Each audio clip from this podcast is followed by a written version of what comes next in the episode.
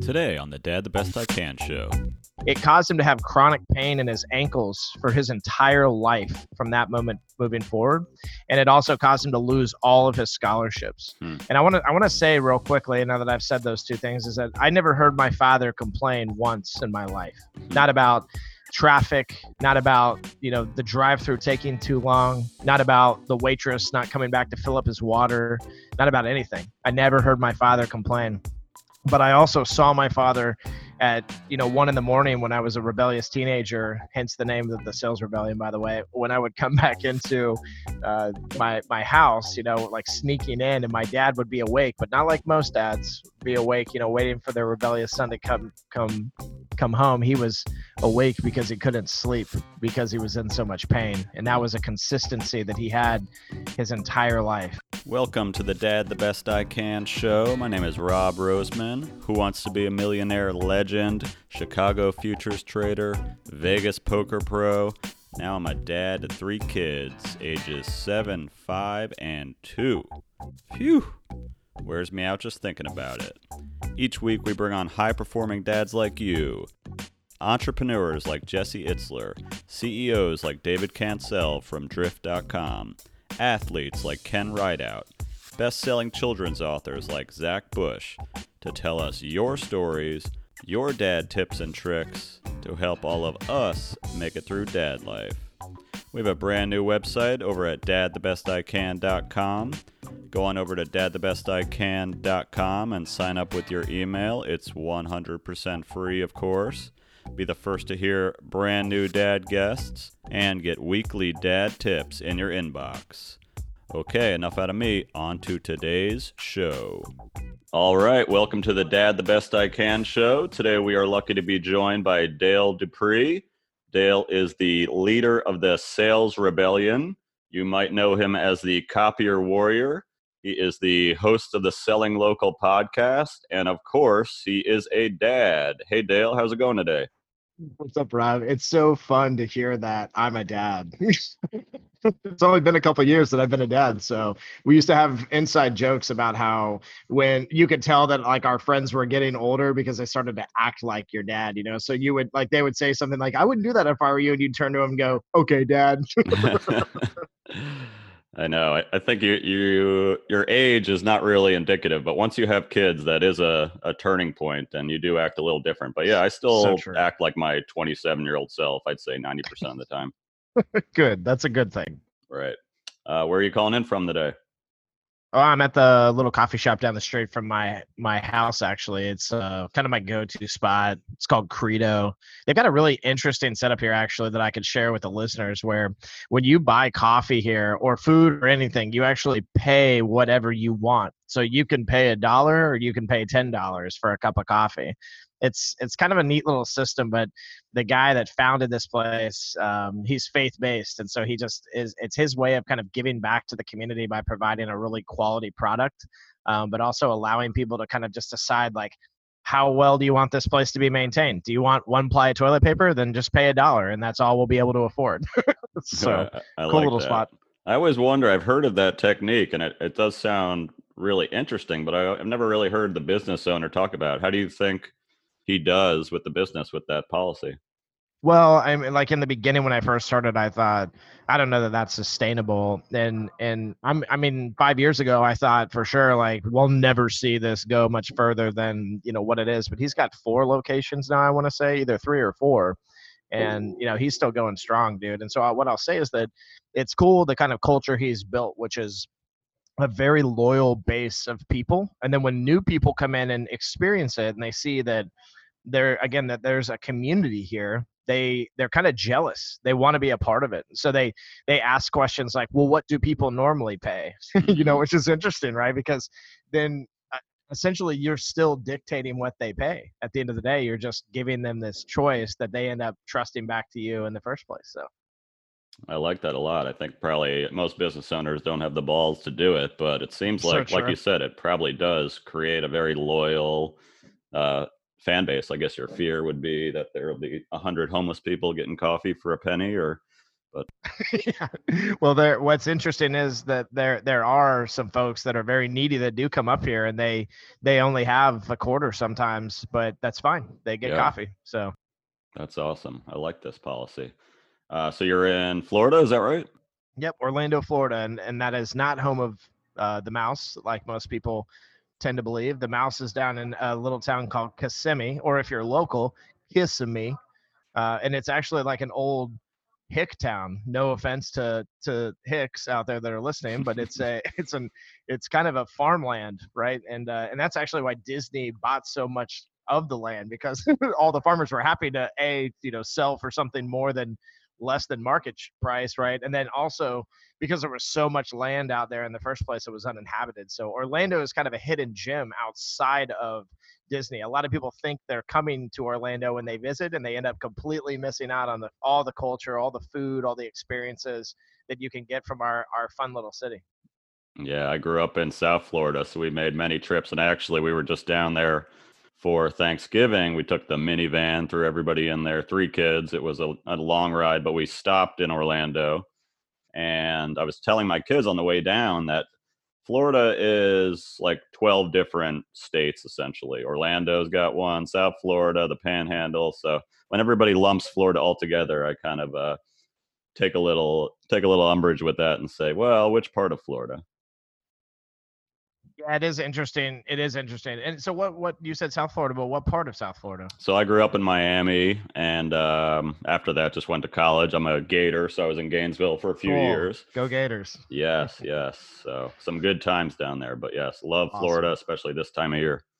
Yeah, for sure. It, it is, bro. Anybody listening right now, they should all know that it's like 76 degrees outside. It's sunny, uh, and it's beautiful. The I think the humidity is at 40 something percent instead of 90 like it is in the summer. So, welcome to Florida. This is the weather. I think all all the old retirees have figured this out long ago. Yeah, uh, they really truly have, bro. But that's why we're, I. That's why I'm saying it. The young generation needs to hear what they're missing out on. Come on, guys, come visit. Yeah, I lived in Chicago for seven years, and while I loved it, and it's one of the best cities in the world, I'm like, I don't know how people do this forever. It's you True. guys are. Do you know Yeah. what's down there? It's warm and palm trees and fun. yeah, exactly. All right, Dale. So how old are your kids now? So I have one, and he's he's going on two. He's a few months away from being two years old. Two. I've got a two and a half year old, and I think I, I you know, I have a seven year old and a five year old. I've forgotten all of this, but that right before two, I feel like can be some of the most challenging times because they can't really communicate. So props to you. You're going through it right now, and yeah. once once he starts talking, it's like uh, Right. it's it's a good times ahead.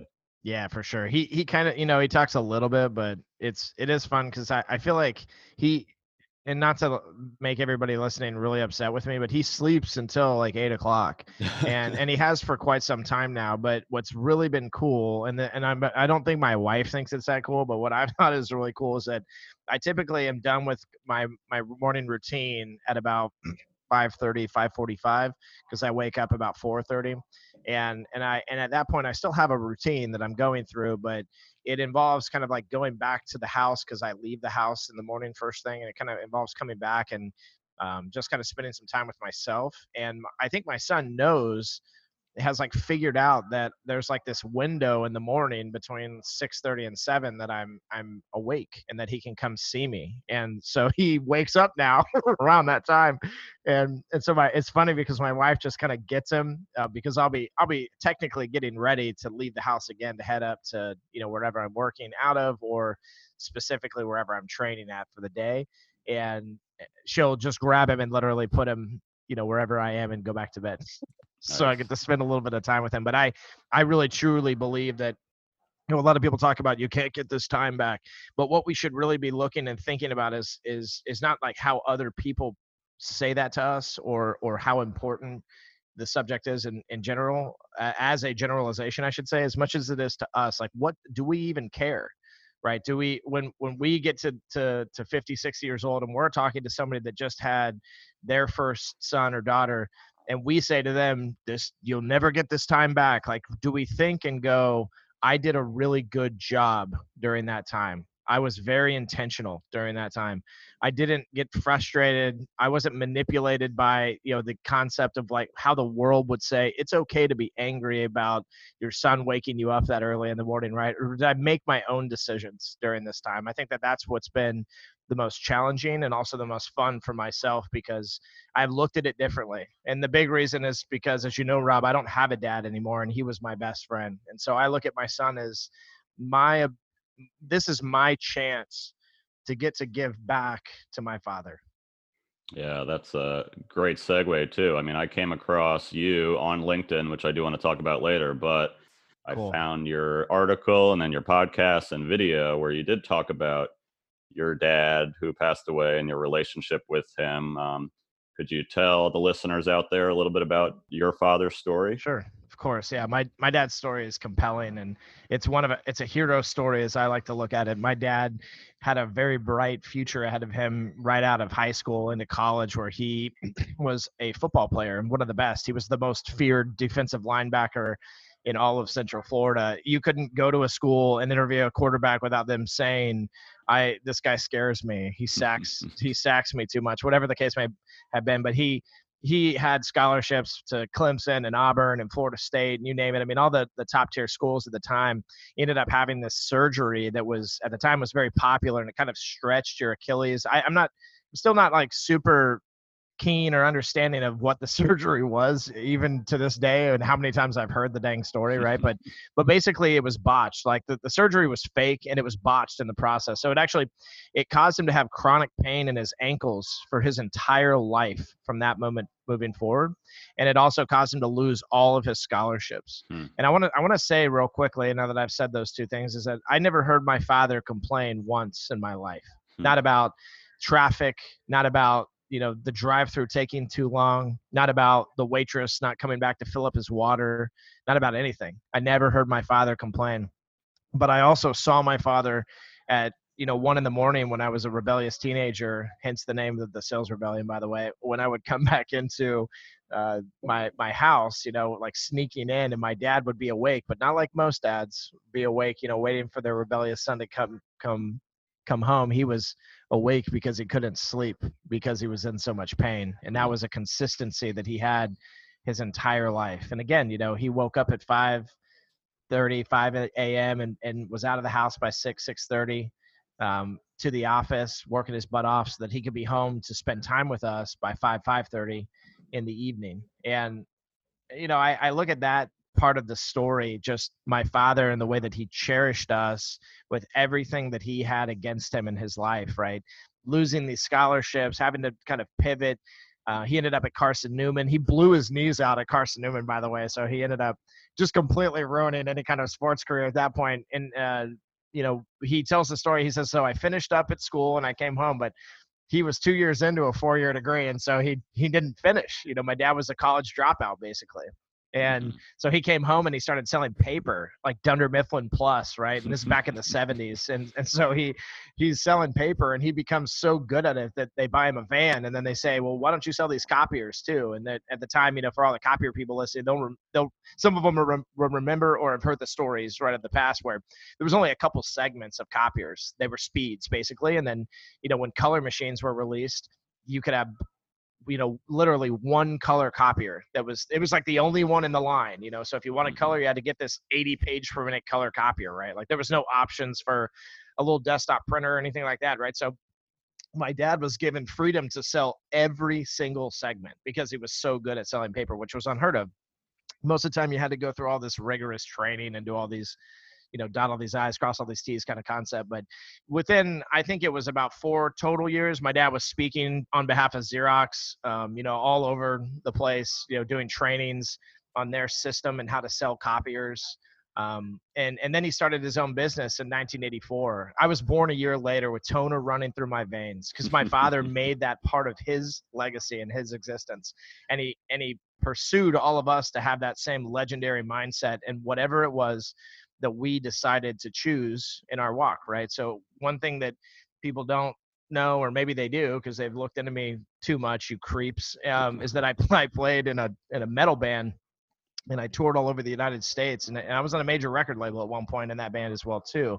And my father supported every moment of it. Even though I I turned down my own scholarships to go to college and, and to get a degree um, to do it. You know, 17 years old, I was graduating from high school, and I basically hit the road.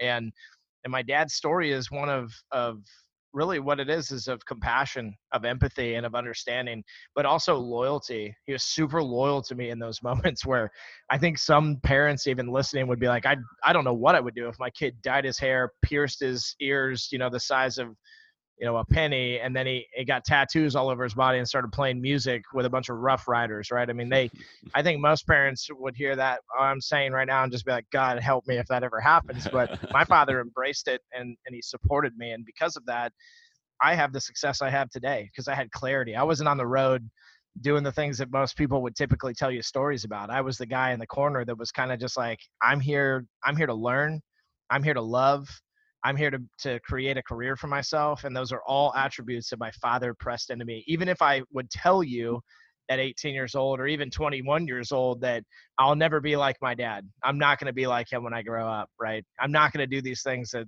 that he does, right? I, I remember the first time that I, I regretted all those things, right? Mm-hmm. I remember the first time that I sat back and thought, man, what a jerk I am. you know, so I think my dad's story and the reason I I I kind of comb it into mine is because my father always wanted his legacy to be his children.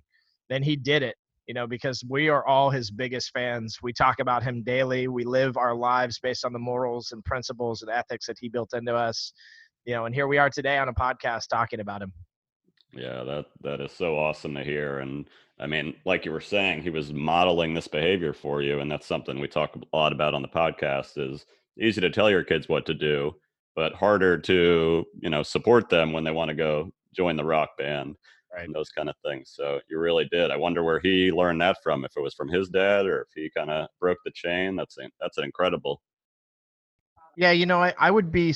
I'm speculating a little bit here, but uh, but you know, I was very intentional in the way that I listened to my father's stories. And so what, what I would say is that my dad respected his father immensely.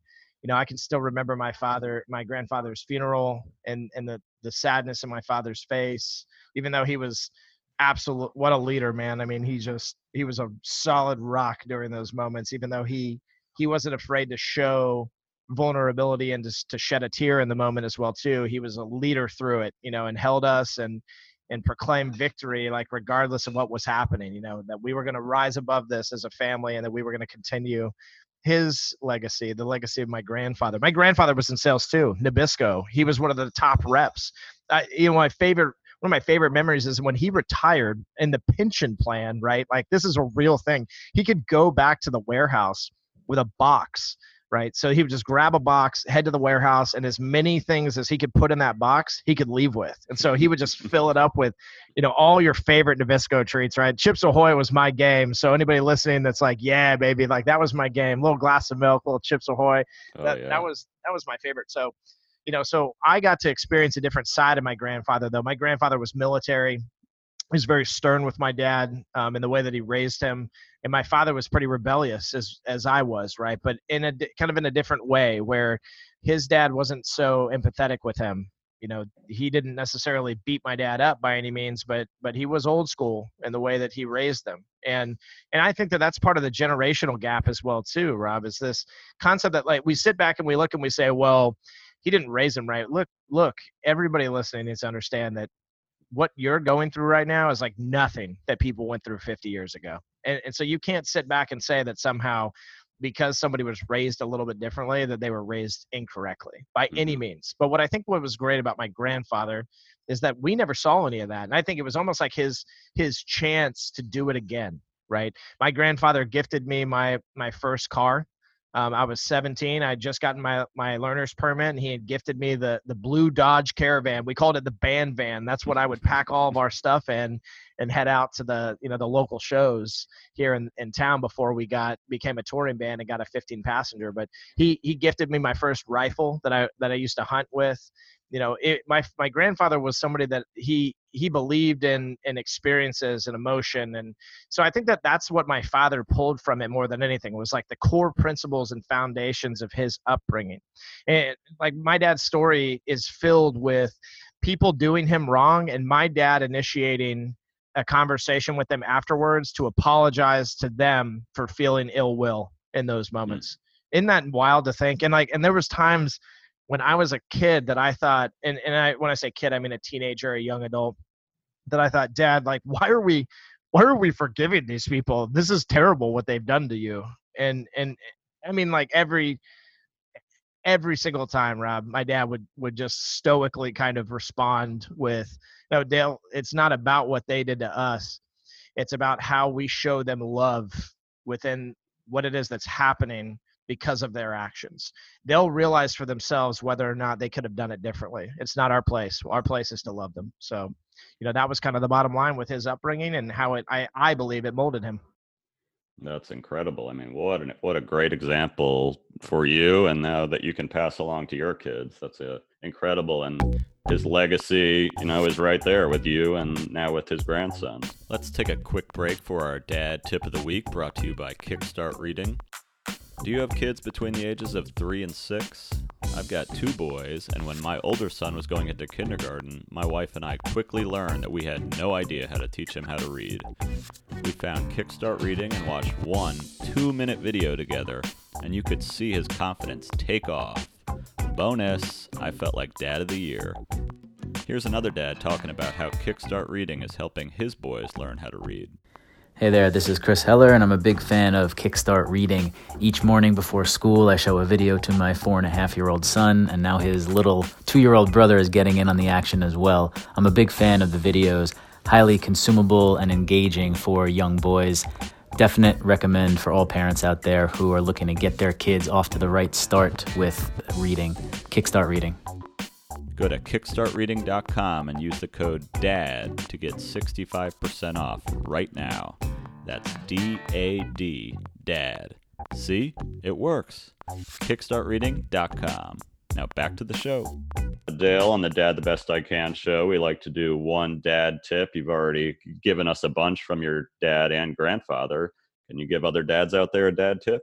Yeah, so I I want to give this tip a little bit differently than how people typically give them on the show, and hopefully this isn't like too rebellious of me, but that's what I do, right? So my tip would be this: I, I think a lot about you know what am i going to do with my son like when this situation arises or you know if this should happen and i think it's really important to be proactive with the way that you're raising your kids 100% i think that that's a good mindset um, but also there's this thing of peace and, the, and of acceptance in what's happening in this child's life because they're figuring their own shit out for lack of a better term and hopefully you can say that on this podcast Oh, yes. Oh, yeah. but but uh but the idea here is is how are we how are we nurturing leaders right not how are we imposing our will onto our kids to make sure that they don't have the same problems we did and so i think my advice is this is that recently i was talking to one of my best friends and he was explaining you know that one of his roles in his daughter's lives is to be somebody that essentially helps them to right the ship you know so like when they do something wrong to sit with them and say okay so that was wrong but what are we going to do better next time? And in my my my thought is this when i would do something wrong my dad would come to me and just listen. He wouldn't come to me and say what'd you do? And what'd you learn from it? He would just listen he would listen and he would be empathetic inside of that situation and he would understand this fact bro which is that at 18 years old and even at 21 years old there is no one on this earth that that has it all figured out or that is so self-aware and situationally aware that they can take advice from a father or a father figure and and somehow compute that and change their life in that moment right what what happens is is that when you when you like when you travel back in time and tell your 18 year old self the one thing that you you know you you wish you knew your 18 year old self in that moment looks you dead in the eye like turns around in silence, gets in his car, chugs a beer, throws it out the window, like does a donut in the driveway, flicks you off, and just drives away, right? Because that's who we are, right? And we have to come to this. I think we have to come to these terms that our children are literally clones of us, Mhm. and and it so it doesn't and it doesn't really matter how proactive we are about what we think is going to happen or occur what we what we know has happened or occurred with us. It's about their journey. And and so really my tip is to enjoy all the suck. Just mm-hmm. embrace it and enjoy it. And and the thing is is that there might be tears in that enjoyment in some time in some cases. I know there was with my dad and i because i went through some pretty rough things at a couple points in my life but but i always could count on my father to listen and I think when I came to a realization that my dad would never judge, my dad would never give advice that was unwarranted, you know, because a lot of us think that way, right? We're like, oh God, I don't want to tell my dad because he's going to say these things that I know he's going to say already, right? It's it's just like this giant stereotype that we live in, right? So mm-hmm. so just embrace it. Just listen, just love, just let them figure out for themselves how they're going to rise from the occasion. I love that, and it's eh, you know it's actually I think we all want to do that, but it's it's hard to do that. It takes discipline. It's easier to right. yell or to lecture because a that's how a lot of us were raised, or b you know we're want to protect them. So I, I love that, and I've been trying to do that. You know when even just when my kids are telling a story is to just shut up, listen, nod your head, look them in the eye, and that will, you know, when the problems do get real, like when you're when Dale is 18 and doing God knows what in his blue caravan, you know, you won't be as scared to come talk to him because that's when you're you're really going to need your dad. Right. Absolutely, man. All right, Dale. Let's mix it up here for a second. Are you ready for your rapid fire questions, Dale Dupree? Yeah, man, I'm ready for them. All right. What was your first car? Ah, uh, that blue Dodge Caravan that I was just talking about you already answered it. You can you're either a rock star or you know a creep in a van at 18 driving a minivan. yep, so pretty much. glad to hear you're a rock star. What is your favorite meal to eat for dinner? Oh, I love, absolutely love bacon peanut butter sandwiches that I make on my cast iron skillet.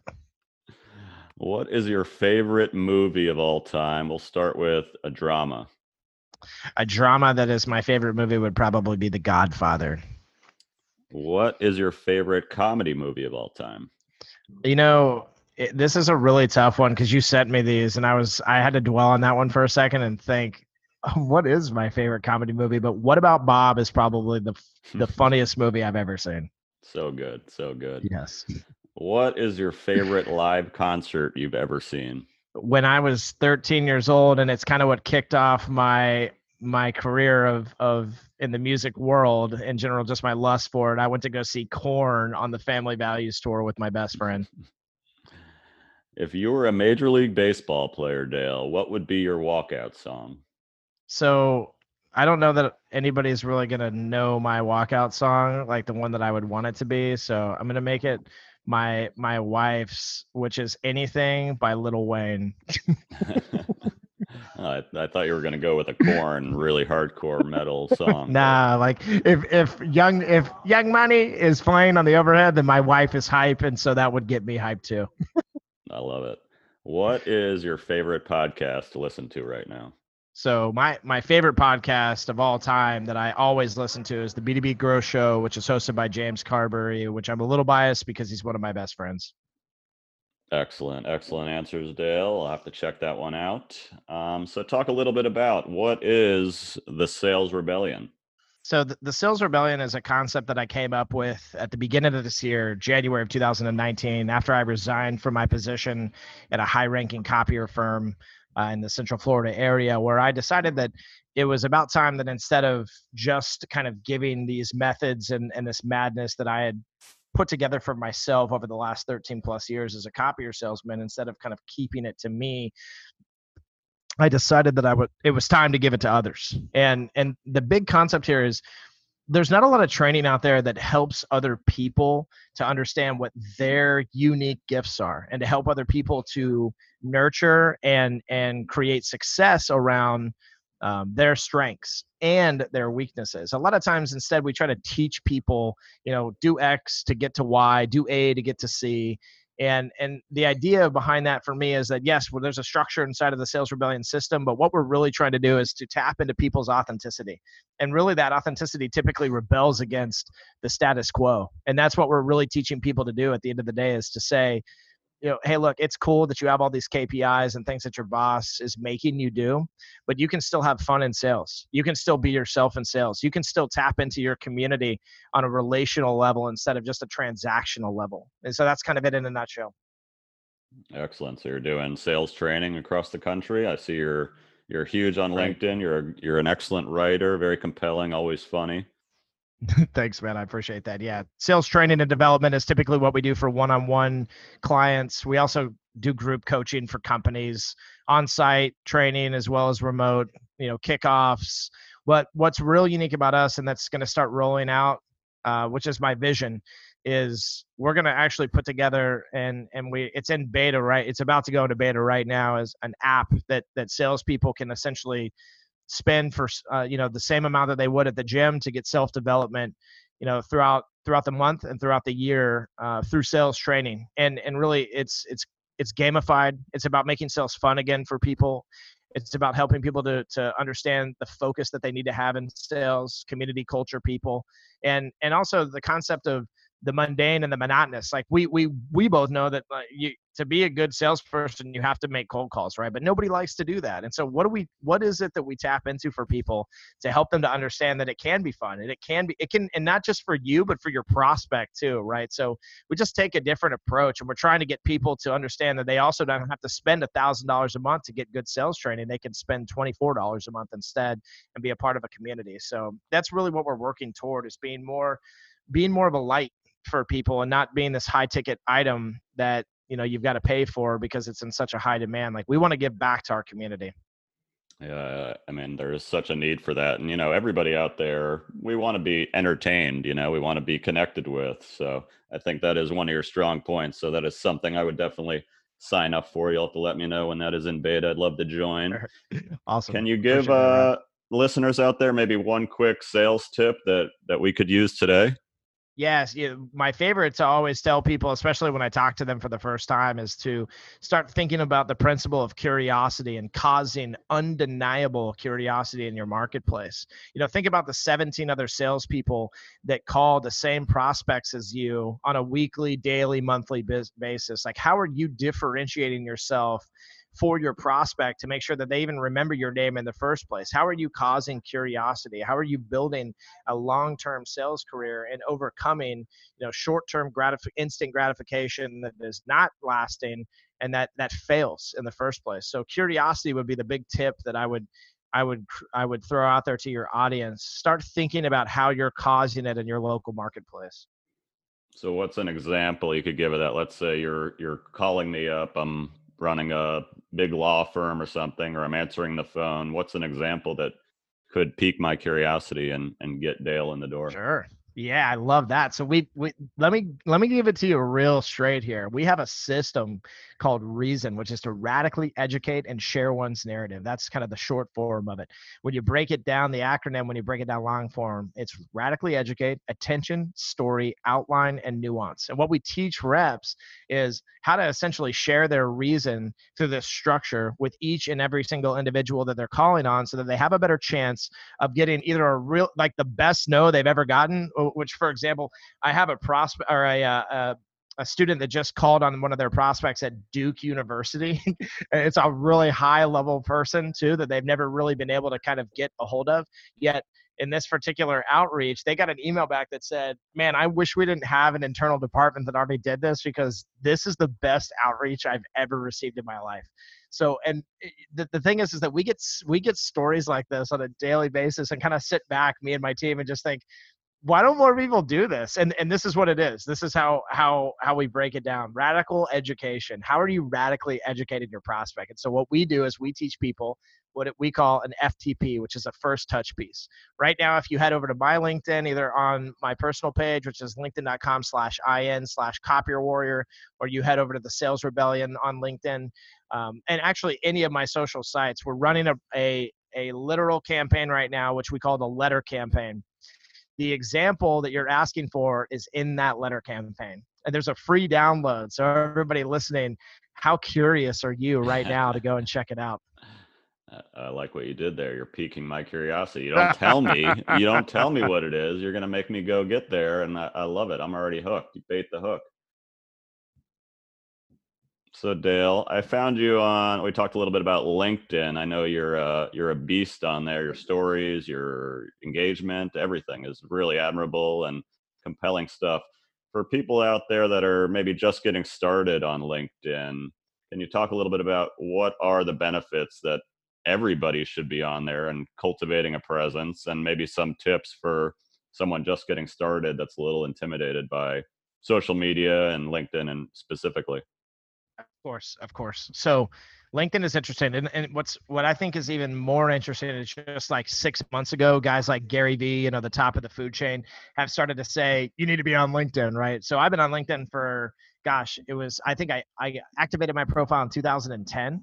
Um, and, and the reason I did is because I remember I played in a band, right? So I was I was actually on MySpace and Friendster. Like those were the two like social platforms I can remember, and I used those to promote my band. It's actually how we got ended up getting signed on the Pluto Records and then eventually Warner Brothers.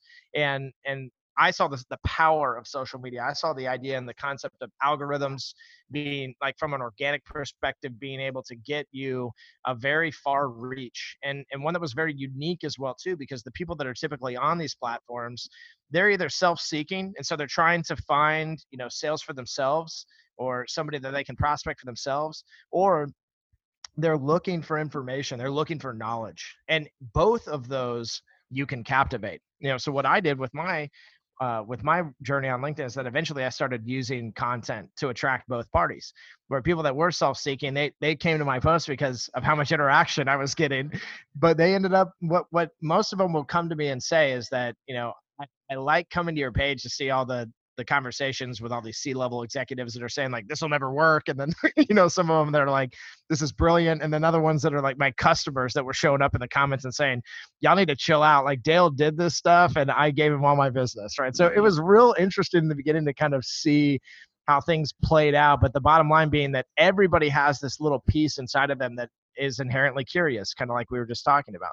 And if you're posting content that gets good engagement because you're captivating people in those first sentences. They're looking at them, they're saying, "What else is you know what else is he talking about here? And like, how could this help me?"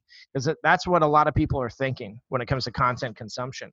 Well, there's 600 million plus people on LinkedIn right now that are, you know, not all active, but they're out there. There's a majority of those users out there looking through the feed, looking for hope and inspiration and opportunity. And and the best part is is that, for example, like my content organically, I mean, it gets anywhere between 50 and 100,000 views uh, daily. So uh, just depending again like on the quality of the post on how many people actually engage with it there's lots of little pieces of the puzzle but imagine you listening right now being able to go from you know the 20 or so people that you can talk to a day to hitting six figures and people that are that are organically viewing your content and becoming healthily indoctrinated by you and what it is that you're trying to accomplish. And if it's in the name of service and in the name of your community and in the name of growth for those that you surround yourself with, your tribe, right, then you will have great success. And so for the last two years, that's what I've been focused on building my tribe, finding my people, and serving them. And it's been extremely rewarding um, hopefully monetarily at some point in my life.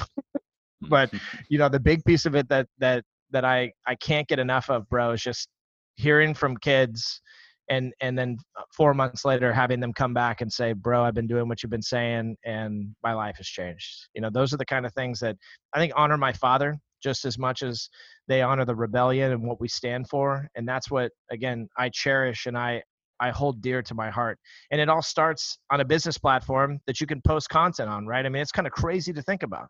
It all starts with selling copy machines, right? I mean, these are things that stereotypically would be, you know, you would have a very generic outlook of them. Like a copy machine makes copies. No, a copy machine leads to a very, very fruitful relationship between two people. like that's literally what happens, right? And content is the same way through through LinkedIn. So if you're just getting started on LinkedIn and it you're not good at content, you don't have to post it. You can just head to other people's content and you can start engaging inside of the comments. That will get you visual. Um, that'll get you that capture concept where visually people will come, they'll see your opinion on something that they agree with or disagree with, right? And and then you'll start to spark further conversations. You'll start to get people looking at you as you know somewhat of a thought leader to to an extent, right? It's not always right away, but when people start to crave, you know, oh, what did what did Rob say inside of this post? When people start to think like that, you've taken it to the next level, and LinkedIn is the place to do that. That's awesome. And I, I, imagine, like everybody, it can be kind of intimidating when I see Gary Vee and you with all these likes and comments, but everybody does have to start from zero. And you can't you know easy to say not to be results oriented you know when you put all your time into a post and you get no you get crickets it can be a little bit uh you know damaging to your ego and demotivating sure. but yeah. you would say just to stick with it and mean that's the other thing that i find i was never really a social media person but i do find linkedin much more compelling and interesting but you know the whole idea of being on it all the time i mean do you structure how you use it when you use it or do you have any like suggestions of people that are a little bit scared to go on because i think there are a lot of people out there that are you know intimidated by mm-hmm. these social platforms right. or uh yeah I would well, so I would say like structure is important, but I would, you know, when you were talking about being deflated, you know, inside of your content posting, like because nobody really engaged it or you didn't get many DMs because of it. This is the thing is that like in sales, and anybody listening that's in sales, and everybody's in sales, bro. Just to clarify that, even buyers. It, eh, the, the concept here is is that if you're not consistent and if you were just to walk away after you know reaching out to somebody and not hearing back and giving up that's that's what 99% of salespeople fail because of, right? So the concept here with content is the same. It's that it doesn't matter if you got any traction on that first post, that second post, that hundredth post. What matters is that you keep showing up because by that 200th post or that 600th post, I think I'm somewhere in the thousands at this point. I don't even, I lost count bro at, at, at this point but when you've got that much content you know there's a lot more that it can that it can do for you too than just get people's attention in the moment on the day you post it. It can be repurposed to podcasts. It can be repurposed to you know medium.com and a, and a longer blog that you write that's more than 1300 characters.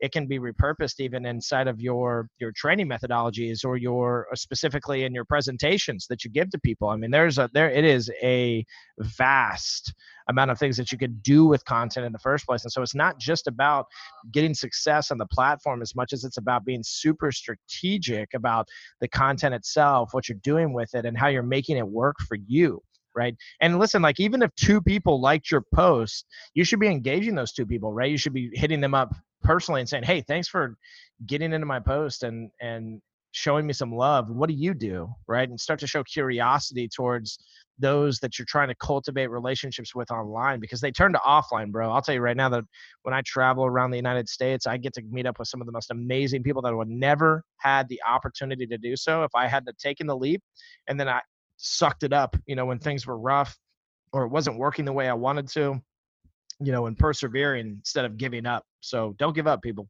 That's my best lesson.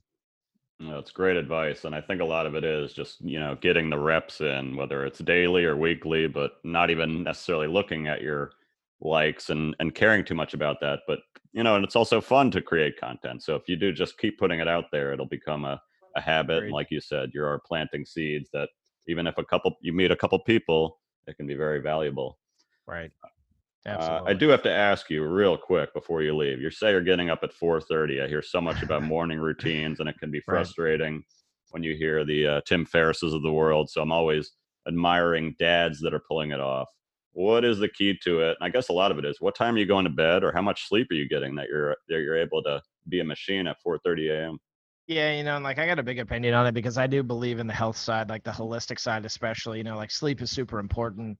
Um, I don't I don't down that by any means, but I also believe that time is extremely important. And it's it's the if we would start to look at routines and you know the what time we go to bed more more seriously and from a different perspective of time itself and not necessarily about what what helps us but what's going to be the best thing for our family and the experiences we give them what's going to be the best thing for our prospect and the experiences we give them when it comes to time our focus will be so it, well, here's what happens, I should say, is that you get set on fire and nobody can put it out. And so let's say that, you know, two or three nights out of a week, you've got to stay up a little bit later to get some things done. It's not about having to quote unquote get some things done. It's about being fired up to keep going. And then waking up four and a half hours later, that's not healthy for your body. But bro, let me tell you right now that it literally in the morning when I only get four and a half hours of sleep, you just sworn that someone threw gasoline on me, you know, on the fire that I already had because it's like a blaze at that point. You know, the whole house is burning down when I get out of bed because I'm excited I'm happy to be doing what I'm doing. I, I, I, think about my legacy. I think about my son. I think about my father. I think about my wife. I think about my spirituality. I think about the things that are important to me in this walk, the people that I can affect today, how I can help my community, how I can serve, you know, not just the people that are doing business with me, but those that I run into those that are standing on the street corner crossing at the same time as me. Every instance of being able to speak and breathe life back into somebody else's is important to me and, and because of that my morning routine is easy you know and, and listen here's the other thing that people need to hear is that you don't have to wake up at 4.30 in the morning. You know you could wake up at 10 but here's the thing is that somebody else is awake at 4.30 and they're winning right? They're they're out there and they're ahead of everybody else and so you have to have that mindset. So if you're sleeping you better be dreaming of winning. That's what i tell people. But the idea again is it's about what do you do with the time when you have it right? And so for me like i like to be super prepared. I like waking up that early because i get to serve in the in, into that capacity. I get to fly through my my scroll through my my linkedin feed and and interact with other people which i don't get to do during the day because i'm too busy right? Mm. so it's that concept. It's it's what is our commitment to ourself? And and be flexible with yourself people. Like if you if you're trying to wake up every morning at 4:30 give yourself an hour you know say well I'm going to try to wake up at 4:30 and if I don't, I'm going to wake up by 5:30, right? Mm-hmm. You know, just be like know who you are. Like knowing thyself is one of the most important principles that we can we can understand and live by in our walk. It will help so much better for you to understand, you know, the seven secrets to a an amazing morning habit you know like that's all bull crap and anybody that's telling you that they can change your life with their habits is stupid you should be looking inward and saying, what is it that's going to fuel me? What excites me? What's going to make me want to be up at this time? And then how can I discipline myself, you know, to be able to keep consistencies inside of this? You know, even if every once in a while I me- I miss it, like give yourself permission to to screw up. It's okay. Embrace the suck. It will help you to become better. No, oh, it's so inspiring, Dale, to hear you, and it, it's awesome to hear how much of it you know you learned from your dad, and you'll pass on to your kids. So I really appreciate you being on the Dad the Best I Can podcast. Tell people where they can get more Dale in their life. You can get more Dale on every social platform. Salesrebellion.com is where it all starts. You can find my podcast Selling Local on any of your major podcast platforms. LinkedIn, you can find me searching for Dale Dupree or LinkedIn.com backslash IN backslash Copier Warrior. Instagram, Twitter, YouTube at Sales Rebellion, Facebook at Sales Rebellion, or search Dale Dupree for my personal page. I'd love to have you there too. You're everywhere. I got it. Oh, you said the copier warrior. That reminded me. I'm sure you've seen the Saturday Night Live skit with uh, Richmeister. Was that oh, part of your uh, repertoire? Dale making copies? Not quite, but I definitely used it in some of my inside jokes for sure inside of my presentation. So, awesome. All right, Dale. Thanks for being on. Uh, look forward to talking to you soon and seeing seeing you on LinkedIn. Absolutely, it's been a pleasure, Rob. Thanks for having me. Thank you guys for listening to the Dad the Best I Can show. Go take five seconds, hop on over to dadthebestican.com and sign up with your email to get weekly updates, dad tips in your mailbox. Get your questions answered on the show. That's dadthebestican.com. If you enjoyed it, please subscribe and leave us a five star rating on iTunes or Apple Podcasts. Actually, five stars, we could do better than that. Brooks? Infinity. Infinity stars. Cameron, how many stars? Infinity thousand. Infinity thousand. You got to one up them in this household. Thanks. See ya.